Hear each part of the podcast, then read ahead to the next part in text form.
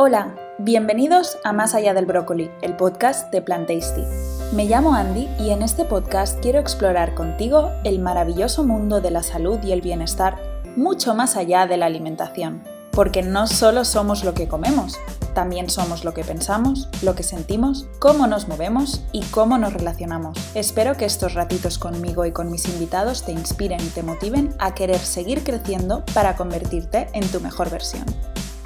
Bueno, hola a todos. En el episodio de hoy tengo el placer de recibir como invitada a Lilia de Road to Basics y vamos a hablar de cómo cuidar y mantener nuestra salud a través del ejercicio físico. Hablaremos de la importancia de ganar masa muscular y los mitos que hay alrededor de ello, especialmente entre las mujeres y de otros temas relacionados con el entrenamiento de fuerza y hábitos saludables. Hola Lilia, bienvenida. Hola, muchísimas gracias por invitarme, un placer estar aquí.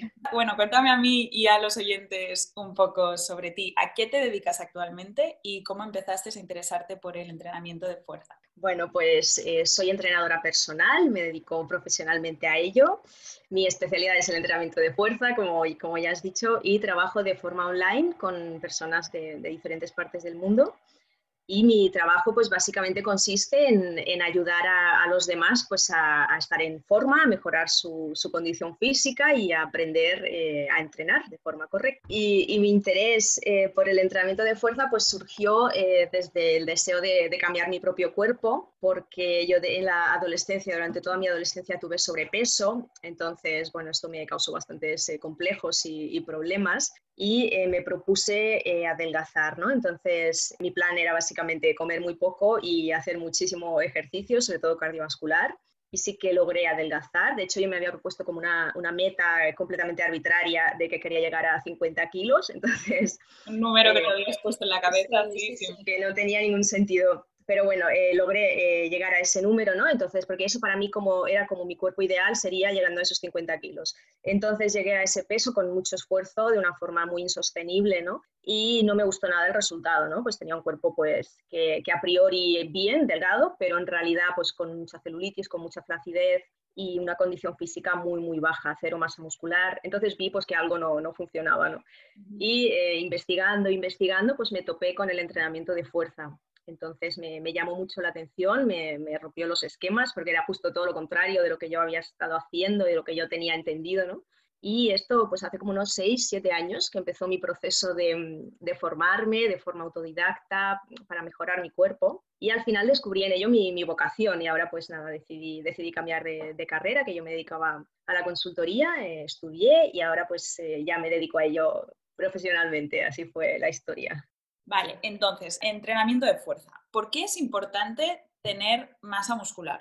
Pues a ver, eh, realmente eh, es eh, muy importante, ¿vale? Anteriormente se, relacionaba la masa muscular con un tema puramente estético, como, bueno, esto pues es un obsesionado del gimnasio y para culturistas y, ya está, y nada más lejos de la realidad. O sea, realmente tener masa muscular es, es el seguro para tener salud a largo plazo, por múltiples motivos. Primero, tener masa muscular previene la sarcopenia, que la sarcopenia es la pérdida gradual de masa muscular que, sucede con la edad. Es parte del, proceso de envejecimiento, a todos nos pasará. Entonces, cuanta más masa muscular tengamos desarrollada desde jóvenes, pues más lentamente la, perderemos, ¿no? Y entonces cuando, cuando seamos mayores, el tener masa muscular y fuerza o no tenerla es lo que marca la diferencia entre que te tropieces y te caigas y te rompas la cadera o no, que te puedas agachar a coger algo del suelo o no puedas, o que te puedas levantar de la silla o no puedas, al final es eh, una cuestión de calidad de vida y de autonomía. Después también mm, tener masa muscular tiene más beneficios en salud, por ejemplo, mejora la sensibilidad a la insulina, al final tienes más tejido, el músculo es un tejido metabólicamente activo que consume eh, muchas calorías, mucha energía, entonces tienes más tejido capaz de, manejar eh, la glucosa que, que, consumes a través de la dieta y eh, indirectamente pues previene enfermedades relacionadas con la resistencia a la insulina, pues como son la obesidad, el síndrome de ovario poliquístico, eh, la diabetes, etc. También, em, como es un tejido metabólicamente activo, hace que nuestro eh, gasto calórico en reposo aumente. Una persona con masa muscular quema más calorías en reposo que una persona sin masa muscular. De hecho, esto para las mujeres es especialmente importante porque a partir de la menopausia pues hay la creencia de que vas como ganando peso, ¿no? Que a partir de la menopausia ganas peso. Y en realidad esto se debe a que a partir de la menopausia, por los cambios hormonales que se producen, la pérdida de masa muscular es mucho más acusada en las mujeres que en los hombres.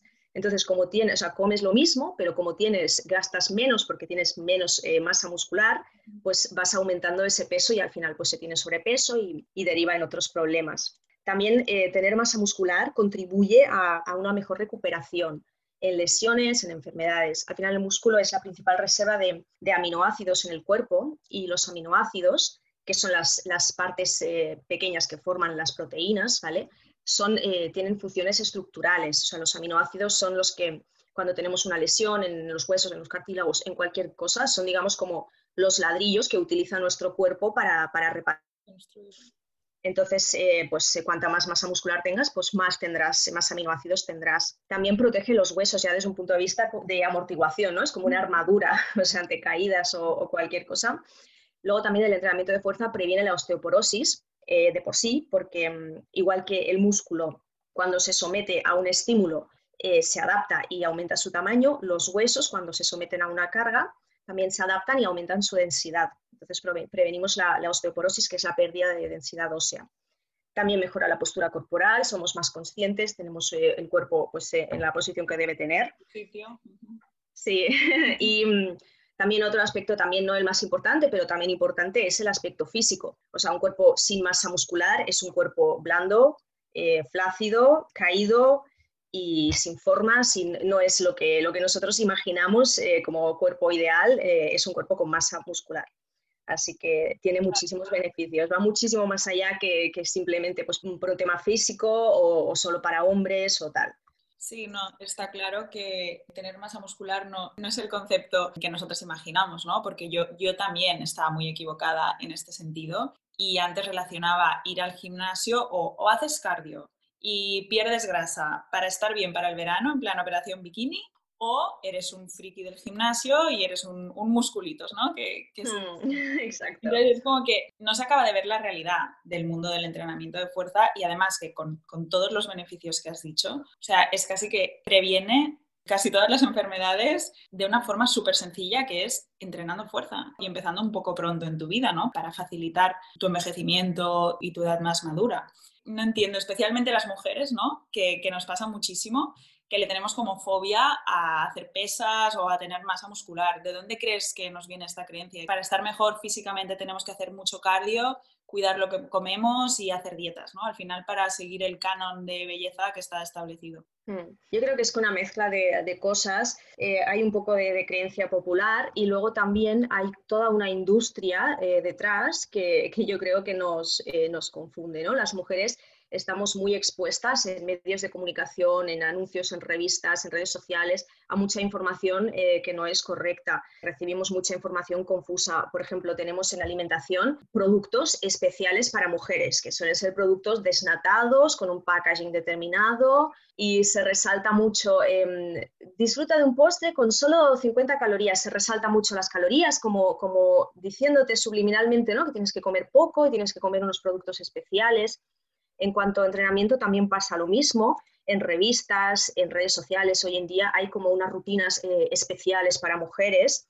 Incluso no debería haber diferencia, ¿no? No, no, no, es lo mismo. O sea, al final tenemos algunas diferencias, hombres y mujeres, pero a nivel de, entrenamiento, a nivel de cómo se, se, adapta nuestro cuerpo al entrenamiento, es todo lo mismo. O sea, que no, no tenemos que tener ninguna diferencia. Y se usa un vocabulario especial por ejemplo, eh, tonifica tus muslos, reduce no sé qué, realza no sé cuánto, nunca se nos dice gana masa muscular, es como una cosa que no entra aparte, ¿no? No, entra en nuestra cabeza. O sea, cuando, cuando un hombre va al gimnasio, se apunta al gimnasio eh, para mejorar su aspecto, le dicen tienes que ganar masa muscular y lo mandan a, a, la sala de pesas. Si va una mujer, le dicen tienes que tonificar no sé qué y la apuntan a alguna clase colectiva, alguna coreografía o alguna cosa así yo he escuchado mucho esta frase de no, no, yo no quiero ganar eh, masa muscular, yo solo quiero tonificar. Exacto, exacto. Como si tonificar, o sea, tonificar es una cosa que es una palabra eh, que, no, no, significa nada. O sea, tonificar es un proceso que no existe en el cuerpo. Lo que puedes hacer es ganar masa muscular y perder grasa. Entonces, la, la combinación de, de, de, esos dos procesos, pues eh, al final te llevará a ese cuerpo que buscas. Pero se nos vende como tonificar, como si fuera una cosa distinta de, de ganar masa muscular. Luego también hay toda, toda una industria de belleza, eh, por llamarlo de alguna manera, pues con parches, eh, geles, cremas, suplementos, no sé, un montón de cosas. Hay suplementos incluso para, para mejorar el tono de la piel con colágeno, no sé cuánto. O sea, el tono de la piel, si tienes flacidez, no va a mejorar con ningún suplemento. Necesitas músculo debajo de esa piel para que no esté flácida. Eh, o fajas, eh, tratamientos, que hay tropecientos mil tratamientos, que si presoterapia, crioterapia, no sé qué. O sea, se nos vende constantemente como si necesitáramos eh, un montón de cosas especiales para mujeres y lo que necesitamos es simplemente entrenar fuerza una, dieta eh, determinada, un superávit calórico y, un descanso y paciencia. Es la misma fórmula para hombres y mujeres. Y, bueno, por suerte todo esto pues está mejorando. Cada vez hay más mujeres entrenando fuerza de verdad, con pesas, sin miedo a, ir al gimnasio, a levantar pesas, eh, difundiendo ¿no? este mensaje y, bueno, esperemos que poco a poco vaya a una mejor Sí, yo esto sí que es verdad que en los últimos meses lo veo cada vez más, sobre todo en, redes sociales. Tú entre ellas, ¿no? Eres una de esas mujeres que está Lo intento, lo intento.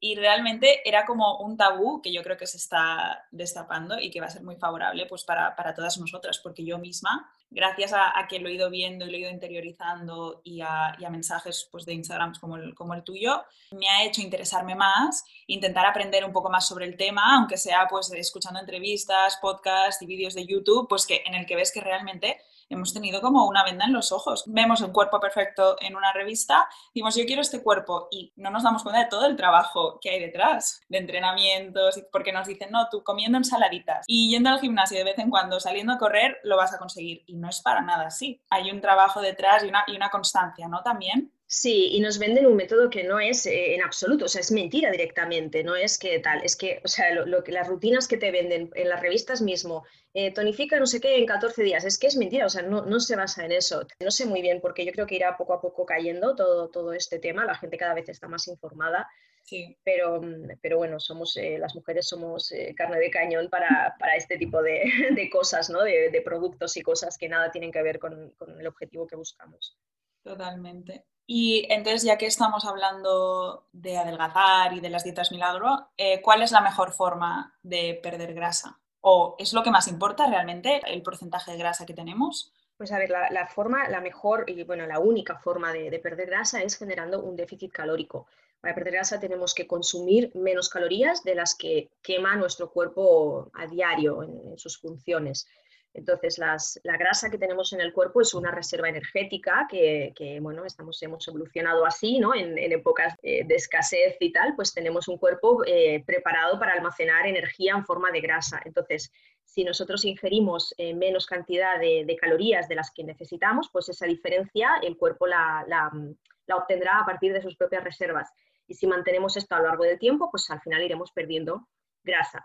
Entonces, la mejor forma de generar este déficit calórico, que también hay muchas locuras aquí, muchas dietas restrictivas y cosas así, es reducir eh, un poco la alimentación, pero la alimentación al final tiene un límite, porque hay un límite, o sea, no puedes reducir calorías indefinidamente, también eso acarrea muchísimos problemas.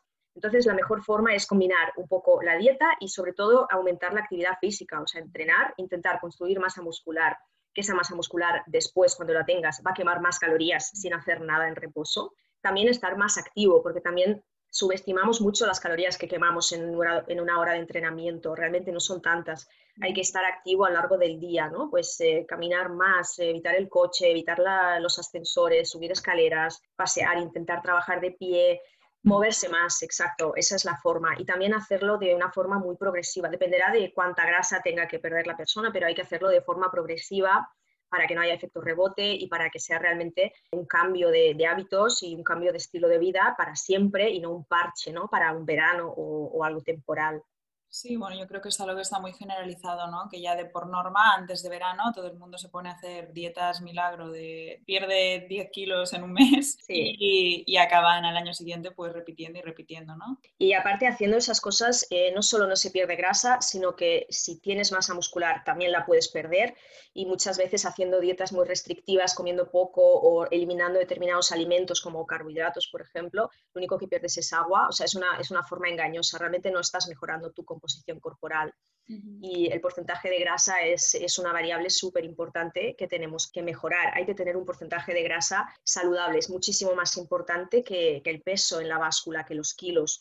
De hecho, hay mm, personas que, están delgadas, que, tienen su peso saludable, digamos, en, los baremos se considerado saludable, pero tienen eh, indicadores de, salud parecidos a, las personas que tienen obesidad, que se llaman delgados metabólicamente obesos, ¿vale? porque tienen un porcentaje de grasa muy elevado. Y también la ratio de masa muscular grasa muy poca masa muscular o nada de masa muscular y, demasiada grasa para el peso que tienen. Entonces esto pues acarrea una serie de, problemas. O sea, realmente puedes estar en tu peso, pero no estar eh, saludable.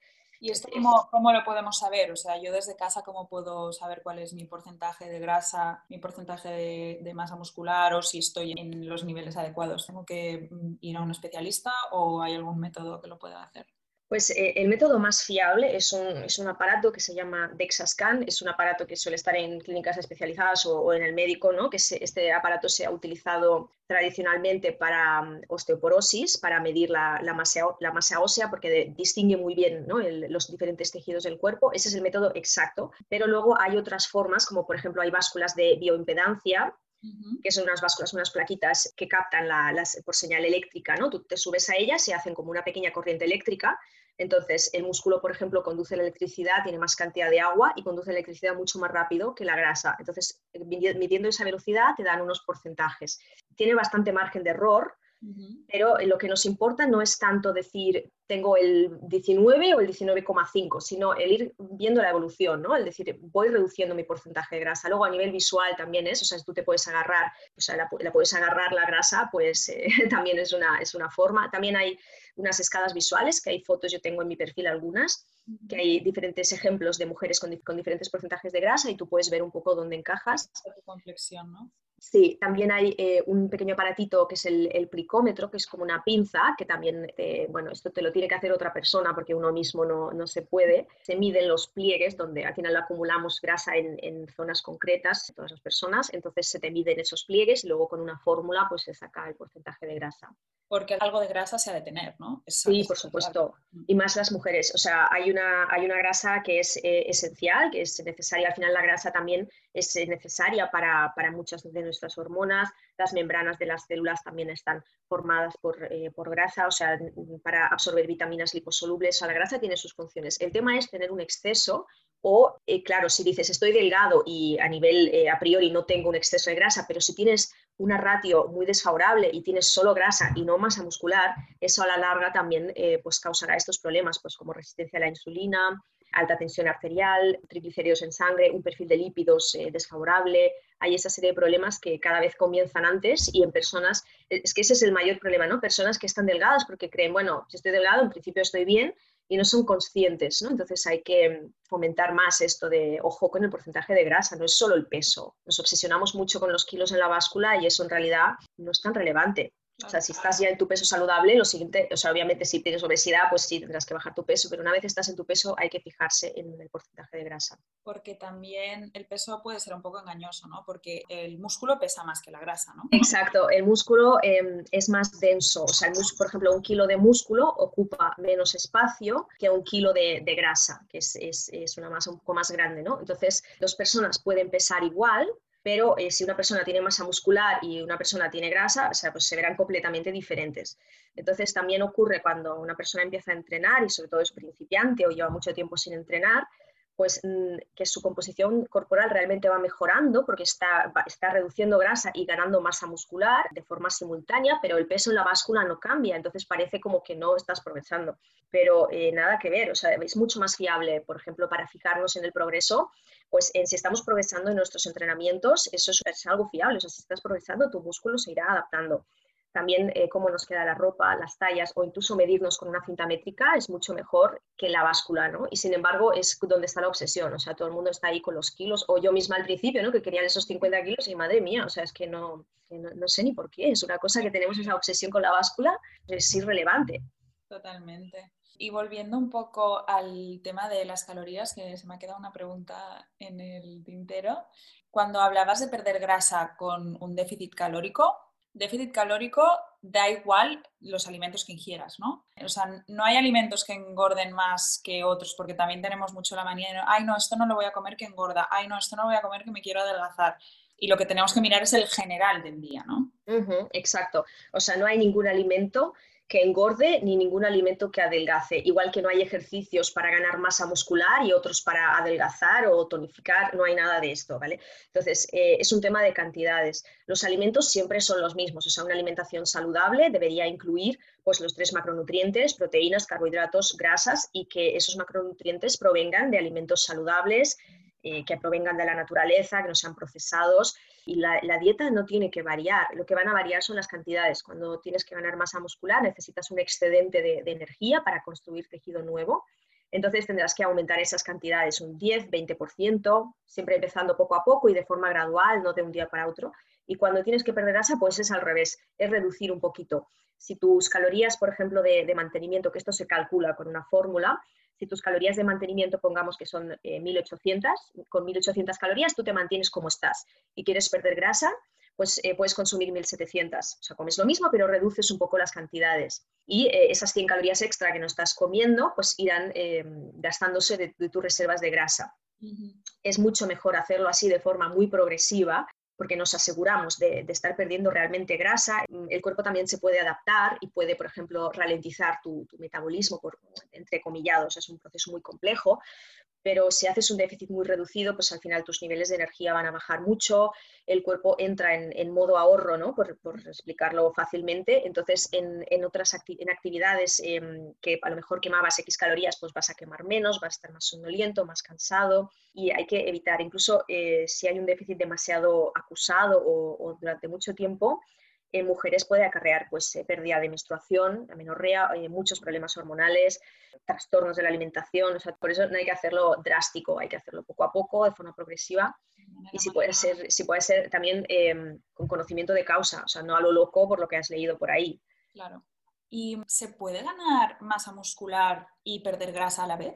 Eh, hay determinadas circunstancias en que sí, o sea, se puede en personas con obesidad, por ejemplo, sí que se ve que, que ganan, grasa, ganan, perdón, ganan masa muscular y pierden grasa de forma simultánea, en personas principiantes o en personas que llevan mucho tiempo sin entrenar, después de una lesión o un parón largo, sí que se puede eh, ver que esos procesos suceden a la vez. Igualmente, en algún momento se termina, ¿vale? O sea, la forma de hacerlo, o sea, al final es, digamos que necesitas como cosas contrarias. Para ganar masa muscular necesitas comer más, para perder grasa necesitas comer menos. Entonces es como un poco eh, opuesto, ¿no? Entonces llegará un punto, eh, al, principio podrás hacerlo de forma simultánea, pero llegará un punto que, te vas a estancar y entonces tendrás que priorizar una cosa u otra. Y muchas veces para llegar a, tu cuerpo ideal, ¿no? El cuerpo que buscas, un cuerpo saludable en forma, no es solo ahora gano toda la masa muscular y ahora pierdo toda la grasa. Porque claro, cuando pierdes grasa, por bien que lo hagas, también pierdes algo de masa muscular. Cuando ganas masa muscular, también ganas algo de grasa. O sea, el cuerpo no es tan exacto, no es una máquina, está todo como muy interrelacionado y son em, muchos procesos de ganar masa muscular, perder grasa a lo largo de, años de tiempo, hay que tener paciencia, o sea, no se consigue en tres meses. Y combinando esos procesos eh, uno tras otro, pues al final llegarás a, ese punto que, quieres. Claro, es que no podemos cambiar de la noche a la mañana algo que llevamos años haciendo. O sea, hemos estado tratando nuestro cuerpo de una manera hasta el momento en el que dices, vale, ahora quiero tener este cuerpo. Bueno, pues date tiempo, ¿no? Haz las cosas bien, empieza poco a poco, sé constante pero yo creo que en la, en la, sociedad en la que vivimos, que lo queremos todo rápido y ya, y resultados ahora mismo, eso es, lo que, eso es quizá lo que más cuesta, ¿no? Sí, aparte que, que, vivimos eso en la época de, de, la inmediatez, que todo para ayer, y también nos venden eso todavía de que es posible, ¿sabes? De que mira cuánto eh, era adelgazado en un mes o usando no sé qué cosa mágica, tal aparato, tal faja o tal cosa o tal pastilla. Y, caemos en esto. Al final las personas, eh, bueno, eh, siempre queremos lo fácil, ¿no? O sea, si hay algo fácil, pues para qué me voy a esforzar, ¿no? Es algo que, que forma parte de, de, nosotros, yo creo, buscar la vía fácil, pero no funciona. O sea, al final eh, más vale ir por, por, el camino más largo, pero el, seguro, el saludable y el que al final lo que, lo que rápido viene, rápido se va, ¿no? Si quieres un resultado duradero, con un impacto positivo en salud, que sea sostenible. Y también es un proceso de transformación tuyo como persona, o sea, no es solo eh, perder grasa o tal. aprendes muchas cosas por el camino y se tiene que hacer todo pues, eh, pues a su ritmo. el ritmo es el que es y no, no lo puedes acelerar. Claro. Y, por ejemplo, ¿cuántas veces a la semana deberíamos entrenar? Pues aquí la, la palabra clave para mí es adherencia. O sea, lo importante es entrenar, eh, yo diría, tantas veces como tú seas capaz de mantener a largo plazo. No, hace, o sea, no, no tiene sentido mm, proponerte entrenar seis días a la semana, si lo vas a cumplir dos semanas, en la tercera no vas a poder. Es mucho mejor que entrenes dos, si eso lo puedes mantener toda la vida, que, intentar abarcar demasiado. Que a veces las personas tienen unos objetivos eh, como muy ambiciosos y muy poco realistas y cuando empezamos, ¿no? que hay como, a veces hay, empiezas y viene toda esa motivación de venga, lo voy a dar todo, voy a hacer todo, total, y luego eso se va. Entonces tú tienes que tener un plan que tú puedas cumplir cuando no tengas motivación, porque la motivación se irá. Entonces, mm, por ejemplo, para una persona principiante que quiere mejorar su composición corporal, con tres días hay más que de sobra. También em, se tiene esta idea ¿no? de que hay que entrenar muchísimo, estar todo el día en el gimnasio, horas y horas, y no es así, o sea, sobre todo personas que no hacen nada, el hecho de pasar a empezar a hacer algo tres días a la semana, una hora, hora y media, ya vas a ver muchísima diferencia. Luego, si, si, alguien tiene objetivos pues, más ambiciosos, más de, de, mejoras, una persona más intermedia o avanzada, pues eh, sí que necesitará a lo mejor más tiempo, si alguien se plantea competir en alguna modalidad deportiva, pero para mejorar nuestra forma física, mejorar nuestro aspecto, para la mayoría de las personas con tres días a la semana hay suficiente. Y si, y si no puedes tres y son dos, pues mejor dos a largo plazo que tres un mes porque una vez empezamos a entrenar fuerza y a ganar masa muscular, también se dice mucho, bueno, yo escucho bastante, que, que se pierde súper rápido. Entonces es como que es mucho esfuerzo y que es poco agradecido. ¿Esto es real? ¿La masa muscular se pierde rápido? No, no se pierde rápido. De hecho, yo misma con el confinamiento y todo esto que hemos pasado, eh, mis, entrenos se han reducido muchísimo, o sea, aunque he seguido entrenando en casa, pero sin material, o sea, yo de entrenar con, con mucha carga en casa, no tener nada, mi masa muscular está intacta. O te hablo de meses, ¿eh? de marzo a julio que estuvimos y ahora otra vez estamos, hemos estado en confinamiento en, mi comunidad autónoma. Y mm, no, la masa muscular no se pierde rápido. O sea, es que es eso, lo que consigues con, con tiempo y esfuerzo no se va en un día. Y luego también lo que es difícil es ganar masa muscular no es algo que sucede de la noche a la mañana, eso es difícil. Pero una vez que la ganas, mantenerla eh, es mucho más fácil. Es un tema de, seguir entrenando y, de tener, eh, pues, consumir suficientes calorías. Claro, si luego vas a comer eh, muy poquito, pues claro que rápido la vas a perder, porque aparte la masa muscular es un tejido mm, caro, digamos, para el cuerpo, consume muchas calorías. Entonces, si tú estás eh, con una restricción de calorías y no entrenas, el cuerpo es lo primero de lo que se va a deshacer. Esto que nadie no, se usa, ¿no? No se está usando y, consume demasiados recursos. Entonces, esto fuera. Por eso es muy importante también cuando estamos en un déficit calórico, es muy importante entrenar y seguir entrenando con intensidad para prevenir esa pérdida de, masa muscular. Pero en cuanto al mito, no, en absoluto, no se pierde rápido en absoluto. Lo que se gana es se gana lento y luego se mantiene bien. Y ya que hablamos de ir al gimnasio, ¿cuánto de mental tiene el entrenamiento físico? Porque hay un punto que nos cuesta muchísimo lo que hablábamos, mantener el hábito de entrenar a lo largo de nuestra vida. Y también se estila mucho ir al gym una temporada y darte de baja y luego volver a darte de alta y volver a darte de baja. ¿Cómo lo haces tú para seguir a rajatabla tus entrenamientos semanales? Yo creo que aquí también hay, hay para mí hay dos puntos importantes eh, de por qué la gente pues le cuesta coger el hábito y abandona y tal. Uno, eh, para mí es, es, una falta de, prioridad, una falta de, conciencia, que se sigue percibiendo como algo opcional, como algo estético o como algo eh, puntual, ¿no? O sea, el entrenamiento se percibe como algo, bueno, como si fuera casi un ocio, es parte del, del, del entretenimiento no se percibe eh, aún la importancia que tiene entrenar en realidad, ¿sabes? O sea, es que... Salud. Exacto, es que te va la vida en ello, literalmente. Lo que pasa es que, claro, los efectos perjudiciales son tan a largo plazo que nadie ni siquiera se, lo, se, a pensar en esto. Entonces, si te lo tomas como te va la vida en ello, o sea, ¿verdad que te lavas los dientes X veces al día? Porque si no, la salud de tus dientes eh, se irá a pique. Pues lo mismo pasa eh, con todo tu cuerpo, que es que la masa muscular afecta a todo tu cuerpo. Entonces falta esa conciencia todavía de decir, no, esto es algo importante. O sea, tienes que tratarlo con la misma importancia que tu trabajo, dedicarle tiempo, ponértelo en la agenda, es que es algo importante. O sea, no es algo estético o así a temporadas para el verano, para la boda de no sé quién. No, no, es que es tu salud. Es una necesidad. Es una necesidad, exacto. Y esa es la forma en la que hay que transmitirlo y aún falta mucho trabajo en este, en este ámbito. También desde, desde los profesionales sanitarios no se transmite suficiente. En muchísimas enfermedades, eh, tener masa muscular y el entrenamiento de fuerza eh, juega un papel fundamental y no se, no se recalca lo suficiente. esto esperemos que, vaya mejorando poco a poco. La medicina rápidamente te recetan un medicamento antes de recomendarte un cambio en tu, en tu alimentación, tu entrenamiento físico y en tu cuidado físico. Es que es automático. Total, total. Es que tenemos una medicina, eh, por desgracia, muy, muy reactiva y muy de, curar síntomas y de poner parches y no de solucionar la causa del problema. Porque claro, la, solucionar la causa del problema pues, es algo más complejo y, que lleva más tiempo. Y lo otro, pues nada, un fármaco te arregla rápido las cosas, pero es algo temporal, ¿no? De hecho, esto que comentas de, la medicina, hay em, unas investigaciones muy, muy interesantes del, del doctor Miquel Izquierdo, si alguien lo quiere buscar, que eh, ha demostrado que puede revertir la diabetes ganando masa muscular. Es una cosa brutal. O sea, pacientes con diabetes que de normal pues se le, se le receta pues eso, pues insulina y, ya está, pues puedes revertir completamente la enfermedad eh, haciendo que esa persona gane masa muscular. Entonces, es que es, que es una, bueno, es que él mismo dice, ¿no? Es, una eminencia en, en, el ámbito y él mismo dice es que es una negligencia médica que, no se, que no se entrene, o sea, que no se transmita esto con la importancia que tiene. No, no, es, increíble. Sí, entonces esto pues falta pues eso, por un lado, ¿no? El por qué decíamos, eh, por qué no, no, la gente no tiene el hábito, pues falta de conciencia.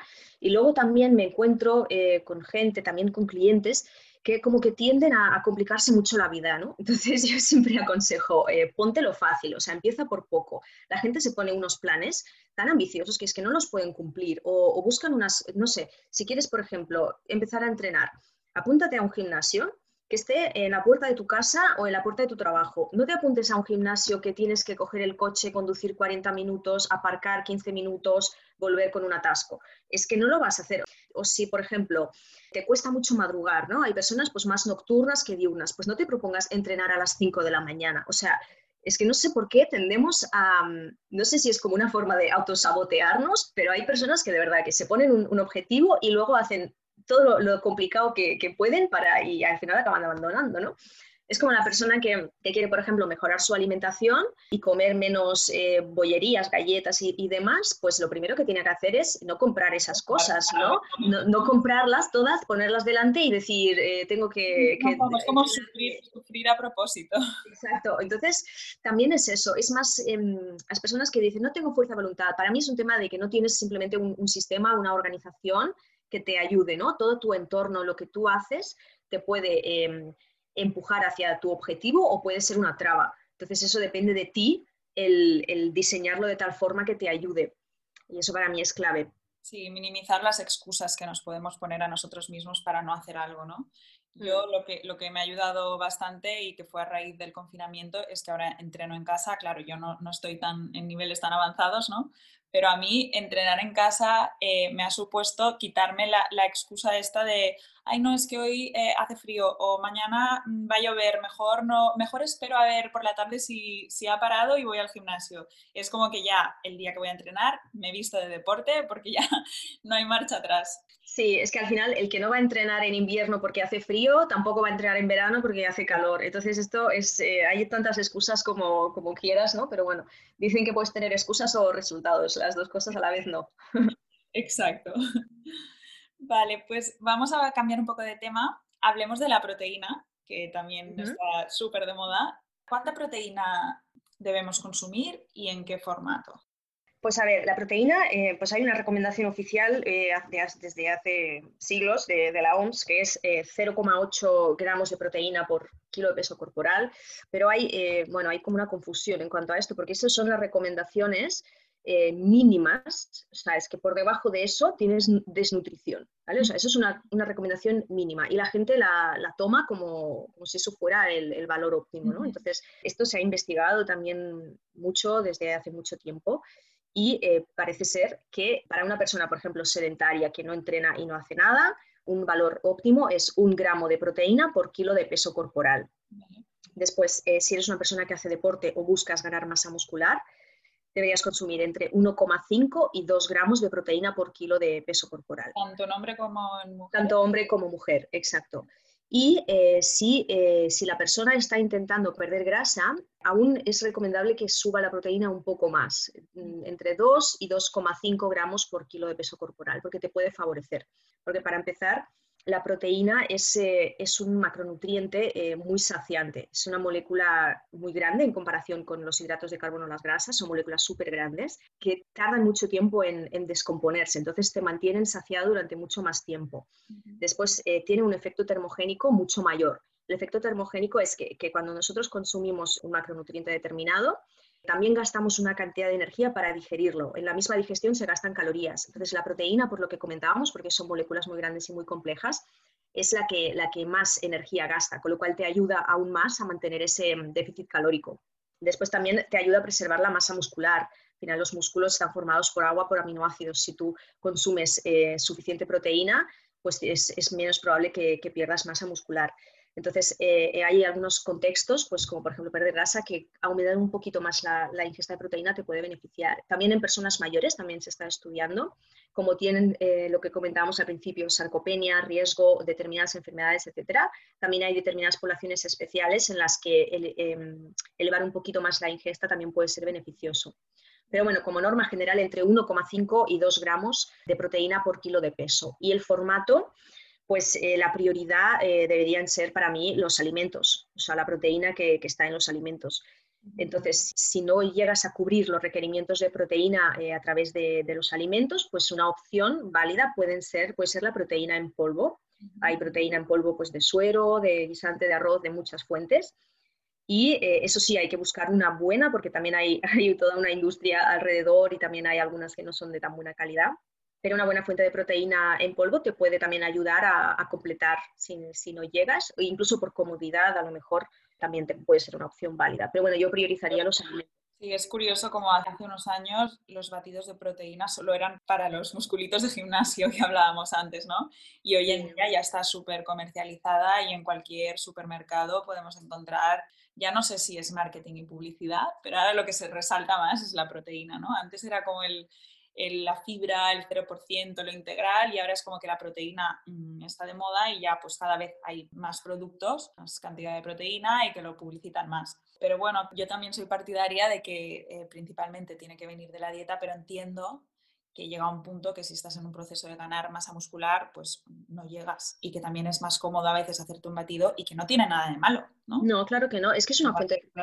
O sea, depende de, también hay muchos suplementos que también es, eh, te, venden determinados suplementos que tienen pues eh, ingredientes de, relleno de, mala calidad o demasiados aditivos, hay que saber escoger también una buena proteína en polvo. Pero si tienes una buena proteína, al final cuando consumimos proteínas, nuestro cuerpo las descompone en sus partes más pequeñas, en aminoácidos y péptidos, y las utiliza para sus funciones. O sea, no distingue si eso proviene de una lenteja, de una pechuga de pollo o de una proteína en polvo es una fuente de proteína más. Y como comentabas, esto eh, es increíble que la gente se, es que casi es como tomar una droga, o sea, la gente se escandaliza a veces que te dice, oh, esto es horrible, qué tal, que el riñón, qué tal. Sí, sí, y luego, en cambio, eh, los cubatas del fin de semana o el tabaco no, no, pasa nada, nadie se escandaliza por esto, ¿no? Entonces es increíble. también esto también, pues bueno, poco a poco se va, va viendo más información y se, se, pierde, se pierde el miedo ¿no? a estos, igual que si tienes, pues no sé, un déficit, pues no sé, de vitamina D o de cualquier vitamina, pues la puedes tomar en suplemento, pues en este caso, si te cuesta en tu dieta, por las razones que sea, eh, llegar a los requerimientos de proteína, pues es una opción válida, ya está. O sea, no, hay que también quitar ese, ese miedo ¿no? que hay alrededor. Hay hasta médicos que te dicen que eso es lo peor. dices, pero ¿cómo puede ser? O sea, no tienes unas bases de nutrición. O sea, es que... Es increíble, ¿no? Yo, yo desde que dejé de consumir productos de, de procedencia animal, sí que me ayudo con proteína, proteína de guisante, proteína de soja, busco también proteínas de calidad, pero lo he incluido en mi dieta y en mi día a día, más que nada para asegurarme de que llego a los mínimos, porque sí que a veces mm, con una dieta vegana o vegetariana pues es más difícil, tienes que combinar más alimentos y hay mm. veces pues que por lo que sea no, no tienes tiempo de pensar y estoy súper contenta con, con, los batidos de proteína o con la cantidad de recetas que me puedo inventar con, con proteína en polvo, ¿no? Y ya que hablamos de mi dieta vegana o vegetariana, ¿se puede ganar masa muscular siguiendo este tipo de dieta? ¿La proteína es igual de válida que la animal? Sí, por supuesto. O sea, la proteína al final es proteína, venga de, la fuente que sea. Em, con una dieta vegana, pues te costará más conseguir proteína porque los, los alimentos al final que contienen proteína son de origen animal, los, los, legumbres o semillas que también tienen proteína, pero eh, tienen el doble de, otros macronutrientes, ¿no? Entonces eh, tienes que tener en cuenta pues, más cosas y ganar masa muscular, por supuesto que se puede con cualquier tipo de dieta. Hay que tener en cuenta más cosas. O sea, si, si ya es difícil eh, con una dieta omnívora ganar masa muscular, porque es difícil, pues con una dieta vegana, vegetariana, es un poquito más porque tienes que tener en cuenta más cosas simplemente, pero bueno, controlando todas las variables se puede sin ninguna duda. De hecho, también sucede lo mismo con, con cualquier dieta que restrinja un grupo de alimentos, por ejemplo, la dieta cetogénica, pasa lo mismo, o sea, excluyes, tienes una dieta súper baja en carbohidratos y los carbohidratos también necesitas una cantidad determinada para ganar masa muscular, entonces es más difícil. Eh, no es imposible, no, se puede, porque siempre hay eh, las personas que hay, pero tal persona eh, sigue la dieta tal y, mira, tiene tal. Sí, se puede, o sea, una cosa es que sea posible y otra cosa es que sea lo óptimo. Pero vamos, que hoy en día, teniendo conocimientos y mm, teniendo muchísimas opciones de, alimentos a nuestro alrededor, se puede ganar eh, masa muscular con cualquier dieta si sabes controlar las variables, ¿no? los macronutrientes. Sí, al final es aprender un poco, interiorizarlo y luego ya es mm, lo que decías antes, quién se lava los dientes por la mañana o quién se maquilla. Ya sabes lo que necesitas y, a tu cuerpo le funciona, ¿no? Mm. De hecho, para, por ejemplo, para ganar grasa sí que la dieta eh, juega un papel súper importante. Es que si no estás en un déficit calórico no vas a perder grasa directamente, es fisiológicamente imposible. Pues para ganar masa muscular también necesitas ese superávit, pero no solo por el hecho de tener superávit vas a ganar masa muscular. O sea, el entrenamiento juega un papel muy, muy importante. Tienes que generar realmente ese estímulo muscular suficiente y respetar pues una serie de, principios de entrenamiento para poder lograr eso, porque si no lo que vas a tener es, un exceso de, grasa. Entonces, eh, para mí la complejidad está en el entrenamiento. O sea, la mayoría de la gente es en lo que falla. ¿Qué le recomendarías a alguien que quiere empezar a, entrenar fuerza? ¿Cuáles cuál serían los primeros pasos? Pues a ver, eh, yo lo, lo, que recomendaría es, si la persona puede permitírselo, es que, tenga un profesional que la oriente, ¿vale? Y, o sea, honestamente, no porque yo sea entrenadora y tal, sino creo que, creo que te puede ahorrar eh, muchísimos errores, muchísimos quebradores de cabeza, sobre todo al principio. Quizá cuando ya eres una persona intermediaria ya puedes ir tirando por tu cuenta, pero si tienes, em, para mí, los dos extremos que necesitan más un profesional, un entrenador, son eh, si te vas a preparar para competir en alguna modalidad, es difícil que puedas hacerlo sin un entrenador, o si, si eres principiante, estás empezando de cero, porque hay tantísima cantidad de información, tantas cosas que no sabes, que te ahorra muchísimo trabajo tener una persona que te oriente, que tengas las bases y, ya luego tienes las herramientas para poder a lo mejor continuar por tu cuenta. Es muy curioso porque mm, en otros ámbitos, por ejemplo, si una persona tiene, pues no sé, imagínate un, problema legal, pues lo que hace es acudir a, un abogado, ¿no? No se pone a estudiar leyes eh, por su cuenta ni a probar. O si una persona tiene un problema, eh, no sé, tributario, pues va a, pues a una gestoría o un asesor tributario. Pero con el entrenamiento no, ¿no? Hay esa, hay esa percepción, no sé muy bien por qué, pero hay esa falsa percepción de que de que no hace falta, que es fácil y que leyendo cuatro cosas o solo por ir al gimnasio e imitar lo que hacen ahí, ya está. Y, no es así, o sea, el entrenamiento es una ciencia, es muy complejo y hay muchísimas cosas a, tener en cuenta. Y si lo haces por tu cuenta, pues quizá progresas eh, algo, porque al final cualquier cosa es mejor que nada, pero no, ni punto de comparación con lo que podrías lograr eh, con la orientación adecuada. ¿no? Y bueno, de hecho hay muchísimas personas yendo muchísimo tiempo al gimnasio que los resultados son muy modestos o, nulos. quizá no entienden por qué, ¿no? Exacto. Entonces, eh, para mí lo primero sería contar con un profesional, sobre todo al inicio. Luego también eh, buscar la adherencia, no buscar el sistema perfecto, sino buscar simplemente empezar. Lo más difícil es el primer paso, o sea, buscar la forma de, de poder entrenar como sea. Si no puedes entrenar una hora, pues media hora. Si no puedes entrenar cuatro días, pues dos. Si no puedes ir a un gimnasio, pues en casa. Pero buscar siempre la forma de empezar, porque muchas veces tenemos esa mentalidad de o lo hago perfecto o no hago nada. Y es mejor hacer algo, aunque no sea perfecto, ¿no? Es primero tener la adherencia y después poco a poco lo vas mejorando. Pero es que si no, si nunca empiezas, pues es imposible. También, también recomendaría ser paciente, porque ya lo hemos comentado antes, nos venden unas soluciones muy rápidas que no, no son realistas y hay que empezar con las expectativas pues, lo más realistas posible. Es un proceso largo, lleva tiempo, sí que a los pocos meses, pocas semanas verás algunos cambios en tu cuerpo, si haces las cosas bien lo verás, pero al final eh, lleva tiempo. Entonces hay que empezar no, ya obsesionándose con la fecha de cuánto voy a tardar en tal cual, sino decir cambio este estilo de vida es para toda la vida y ser paciente. Nos encanta ponernos eh, metas en el calendario y al final el entrenamiento no es algo de no, lo hago un mes y me olvido. No, no, es que planteatelo como algo que va a acompañarte durante toda tu vida. Claro, es que es para toda la vida, no es una cosa que no llegarás a ningún punto que digas, a partir de ahora ya está, no tengo que hacer nada más. Esto es como, como ducharse, ¿no? Si quieres estar limpio cada día, tienes que duchar cada día, no se mantiene una vez para toda la vida. Luego también otra cosa para mí importante, el último consejo sería eh, centrarse en el proceso. Va un poco relacionado, porque también eh, nos centramos demasiado en los resultados, ¿no? A ver cuántos, cuándo veré que, que baja el porcentaje de grasa o cuándo veré que mi talla cambia, no sé qué y, no, eh, tu objetivo tiene que ser eh, súper pequeño, ¿no? El próximo entrenamiento, ir y cumplirlo lo mejor posible. O mi próxima comida, pues eh, que sea saludable. O si consumes, no sé, poca cantidad de proteína, tienes que consumir 100 gramos al día y consumes 50, pues que tu objetivo sea pues pasar a 60 y luego a 70. O objetivos muy pequeños y muy centrados en lo que tienes que hacer. Y si te centras en eso, al final los resultados son una consecuencia de hacer bien las cosas. O sea, si tú haces las cosas que tienes que hacer durante el tiempo suficiente, no hay forma de que no lleguen los resultados, o sea, llegarán, son una consecuencia inevitable. Pero en cambio las personas ponen mucho la vista en, el resultado final y claro, es una fuente de, frustración. Entonces ya no, quieres, ¿no? Dices, ay, aún tengo que perder 10 kilos, pues ya mm, esto te desanima, no, cualquier progreso te parece poco. Y, no, hay que centrarse en cosas pequeñas, celebrar tus victorias y tener visión a largo plazo. Y además que cada cuerpo se comporta de manera diferente, ¿no? No, hay una regla que, sea igual en todos nosotros, ¿no? En cuatro semanas llegarás aquí, bueno, mm, veremos. Sí, por supuesto, es que puedes eh, tener a, dos personas haciendo exactamente la misma dieta, mismo entreno, todo, y pueden responder de forma completamente diferente. O sea, el cuerpo eh, no es una máquina, ¿no? No somos robots y también eso pues hay que abrazar la, propia ideología y, simplemente pues seguir. Hay personas que llegarán antes, otras que llegarán después, pero es que ¿qué más da? O sea, es que tienes toda la vida para disfrutar de, tu cuerpo, ¿no? No hay que conseguirlo en un mes, que tenemos esta prisa. Y tenemos que querer, querer mucho a nuestro cuerpo.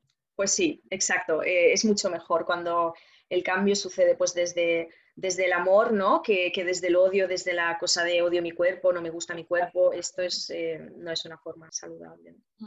Y bueno, vamos a ir terminando. Muchísimas gracias por los consejos. Eh, apunto todos y cada uno de ellos, me van a servir a mí también. Me gustaría preguntarte qué significa para ti la salud o estar saludable. Pues eh, buena pregunta. A ver, la salud eh, para mí, bueno, primero sería la, ausencia de, enfermedades, sería así la definición más básica. Luego, para mí también la salud está muy relacionada con, con la forma física. Creo que mm, solo por ser una persona que no tiene enfermedades, mm, yo no me consideraría saludable solo por eso, ¿no? Yo creo que tienes que tener una buena forma física, o sea, tienes que ser capaz de hacer lo que el cuerpo humano es capaz de hacer, ¿vale? Porque si eres una persona que mm, no tiene enfermedades, pero por ejemplo no puedes subir escaleras sin cansarte, no puedes hacer un sprint, no puedes hacer una flexión, para mí la forma física va muy ligada a la salud. Y luego también hay otra tercera parte que sería la parte mental que también eh, creo que es muy importante, porque también creo que se tiene que llevar en general el, fitness y todo en la vida, ¿no? Pues con un equilibrio y con una paz mental. También eh, conozco personas que, mm, que, no tienen enfermedades, que tienen una buena forma física, pero la parte mental falla, ¿no? O sea, si tienen eh, una, una, mentalidad muy rígida, si cualquier cosa no sale como querían o no entrenan o pasa lo que sea, eh, se sienten culpables, tienen ansiedad, estas cosas, eso para mí tampoco es salud. O sea, es como una cosa muy global, ¿no? O sea, tener tranquilidad, equilibrio, eh, tener una buena forma física y tener pues, salud en el sentido estricto de que no tienes ninguna enfermedad. Para mí sería, sería eso. Súper, encontrar el equilibrio. Sí. Que es difícil. Sí, sí, es, un, es, una, bueno, es un ensayo y error y es un proceso para toda la vida. Pero bueno, es, es, es algo en lo que vale la pena invertir, yo creo. Sí que yo siempre lo digo, el camino hacia, hacia la estabilidad o el equilibrio no es lineal, es una montaña rusa y que no nos tenemos que machacar por ello. Puedes tener malos días, puedes tener buenos días, pero lo importante es que el global vayas aprendiendo y, que te lleve a donde, a donde quieres estar, ¿no? En todos los aspectos. Sí, por supuesto. Es que de hecho si fuera todo lineal y fácil y fluido, eh, te pierdes muchísimos aprendizajes por el camino y al final esa es la, transformación, ¿no? el, aprender de, estas cosas. Lilia, muchísimas gracias por acompañarme en este episodio. Antes de irnos, me gustaría saber si recomendarías algún libro, podcast, película o algo que pueda inspirar a cualquiera que necesite un cambio de hábitos o algo que le impulse pues, a encontrar su bienestar personal.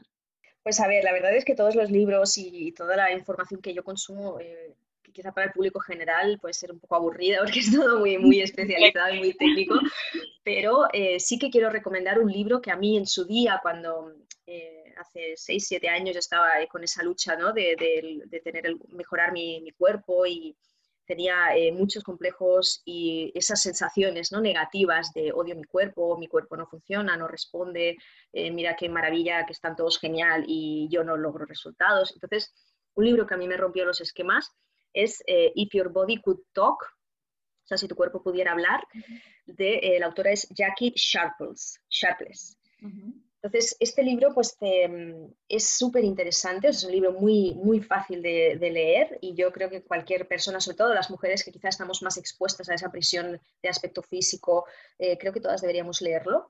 A mí me, me impactó mucho y básicamente pues te, te, habla, pues es como si son cartas que te escribe tu cuerpo. Y entonces eh, lo que te dice, ¿no? Entonces te, es, es, un, es, un, cambio, es un cambio de, de mentalidad eh, completo, ¿no? Te das cuenta realmente, bueno, yo es que lloré eh, varias veces leyendo ese libro y mira que yo no soy una persona de llorar ni nada. Y, sí, me, también depende supongo del momento en el que te toque, ¿no? A veces hay libros que, te, que conectas más, que depende también del momento vital en el que estés, pero bueno, creo que es un libro que puede ayudar a mucha gente a cambiar esa perspectiva, ¿no? que a veces cómo maltratamos ¿no? en, en, sentido metafórico nuestro cuerpo, lo, lo mal, ¿no? Eh, todo lo que hace nuestro cuerpo por nosotros, ¿no? en realidad no, no, no lo valoramos, no somos conscientes, lo, lo, tratamos pues, desde el odio, desde el, desde el desprecio, con emociones negativas y todo lo que hace tu cuerpo por ti, cómo te quiere, ¿no? que te, tienes una herida, te cura, te duele no sé qué, te, te resuelve te lleva a los sitios, te, tal, o sea, te, te, pone como esta perspectiva de, de, te das cuenta de, y luego hay una cosa que me impactó mucho, ¿no? Que, mm, que decía, si tu cuerpo pudiera elegir a su dueño, te elegiría a ti, o sea, lo tratas con el respeto suficiente y bueno, son todo ideas así. Y, y a mí me, eso me, me, trastocó muchísimo y creo que fue, a lo mejor fue ese el punto de inflexión en el que yo empecé pues ya a, a, a quererme ¿no? un poco más y a querer cambiar ya desde, desde el amor. Qué guay, pues muchísimas gracias, me lo apunto porque no lo conocía. y así también. es un libro muy, muy poco conocido. Pues qué guay. Bueno, recuerda a todo el mundo que podéis encontrar a Lilia en Instagram, se llama Road to Basics y suele compartir información súper interesante de varios aspectos del mundo del entrenamiento, nutrición y fitness. Así que dejamos el episodio aquí. Gracias por acompañarnos, Lilia, Muchísimas gracias, Andy. Ha sido un placer estar aquí. Aprecio muchísimo tu, tu trabajo y, y, bueno, espero que, que, este episodio sea de, de utilidad para, para, tus oyentes. Seguro que muy fuerte. Hemos aprendido, hemos aprendido todos. Gracias. gracias, adiós.